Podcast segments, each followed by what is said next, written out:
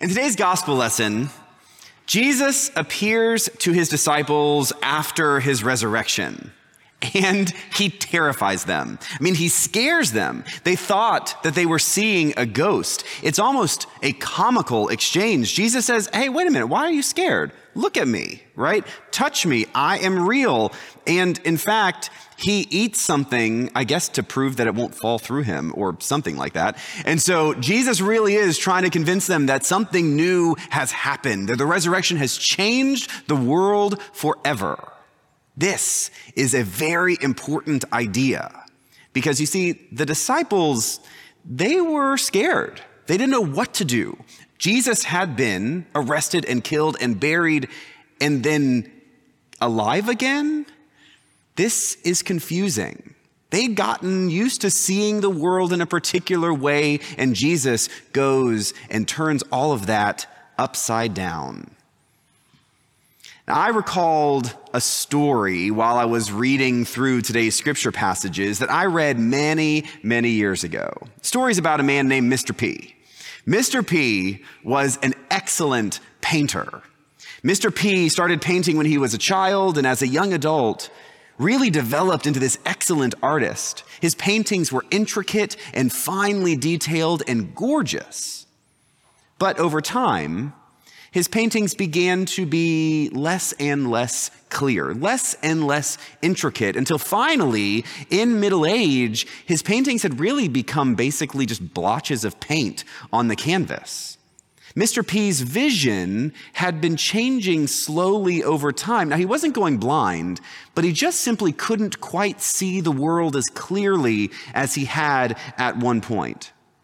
Mr. P's wife finally convinced him to go to the doctor and try to figure out what was going on.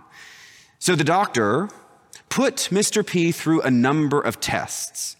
Mr. P struggled to even look the doctor in the eye, to stay focused on his faith while the doctor was interviewing him and asking him questions and trying to figure out what was going on. At one point, the doctor actually asked Mr. P to remove his shoes, and when he went to take his shoe off, he mistakenly thought his foot was his shoe. So strange. And then, when the whole visit to the doctor was over, Mr. P walked across the exam room and tried to pick up his wife's head, thinking it was his hat.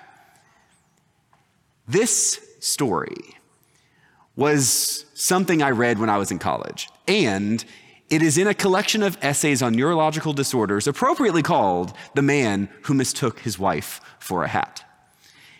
What happened to Mr. P is that he suffered from a rare neurological disorder that gave him the inability to understand normal visual cues.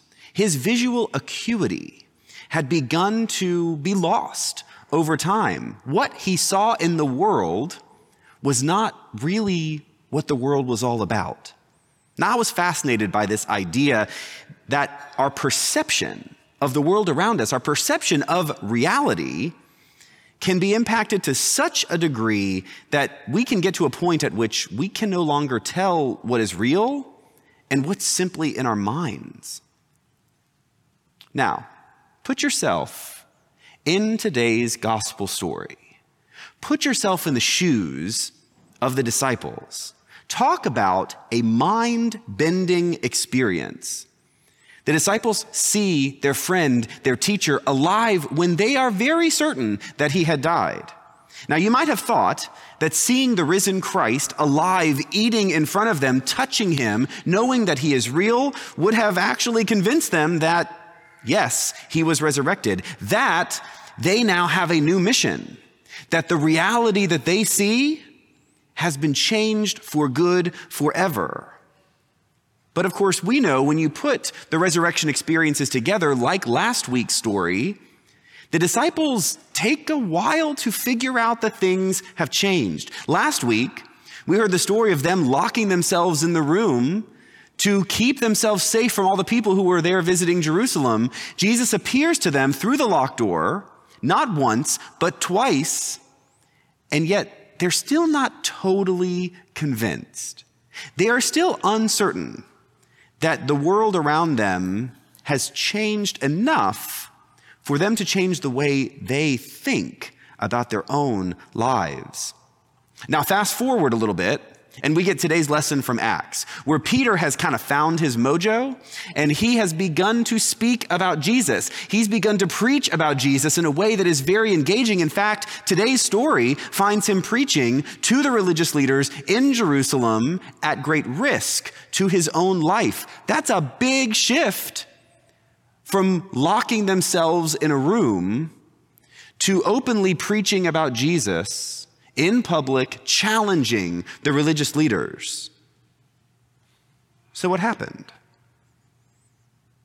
See, the disciples, left to their own devices, could not quite accept that Jesus was real, that the resurrection changed the world that they once knew.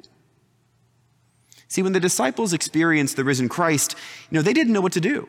They were lost. And it took many, many attempts of Jesus appearing to them to actually begin to shift them. It then took many, many weeks for them to pray together and learn together and challenge each other and support one another for them to begin to venture out and actually impact the world for good. Peter starts doing that first, and then the others begin to follow. But it takes time. They literally saw and touched the risen Christ, and it still took time. They could have run away from the challenge that Jesus gave them, but they decided to stick with it. They decided to do the work, and they decided to become who God had created them to be. They experienced this incredible moment, and rather than running in fear, they leaned in. They pushed themselves, challenged themselves, and they were changed for the better. They followed the way of Christ because they stuck together. They clung together and they formed one another. See, we are living in this very polarized world right now. I mean, I am looking out here at all of you in face masks. Most of our congregation is watching online. The world is not the way we want it to be. The world has changed in a significant way. But this reset of the way that we behave is an opportunity for us to reimagine how we will be in the world, to actually rediscover what Christ is calling us into together. It could be very easy for us to simply be annoyed and frustrated and impatient at everything we have experienced over the last 12, 13, 14 plus months. But what if we took this opportunity for what it is? A chance to not just do all the stuff we used to do, but to allow the Spirit to shake us, to change us, to push us and nudge us into a different way of being, something better than we were before, something more faithful than we were before. To, in essence, allow the risen Christ to come to us again and again and again and convince us that everything we thought we knew wasn't the best reality that God is promising us, giving us, gifting us something so much better. And if we are simply not afraid of it, we can realize a community that is incredible. I'm very hopeful as we begin to shift out of this pandemic that we will seize the opportunity to be better disciples we are next Sunday shifting into 50% capacity in all of our spaces. That's exciting. That gives us the chance to actually be around each other once again.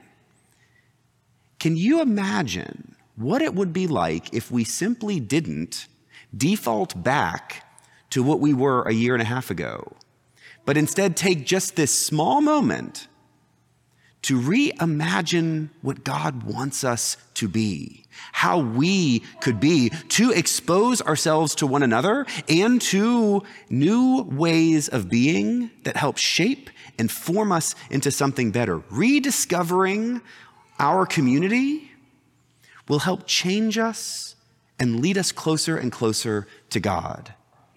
This reopening this rediscovery that we will be into over these next few weeks might be scary at times, might be frustrating at times.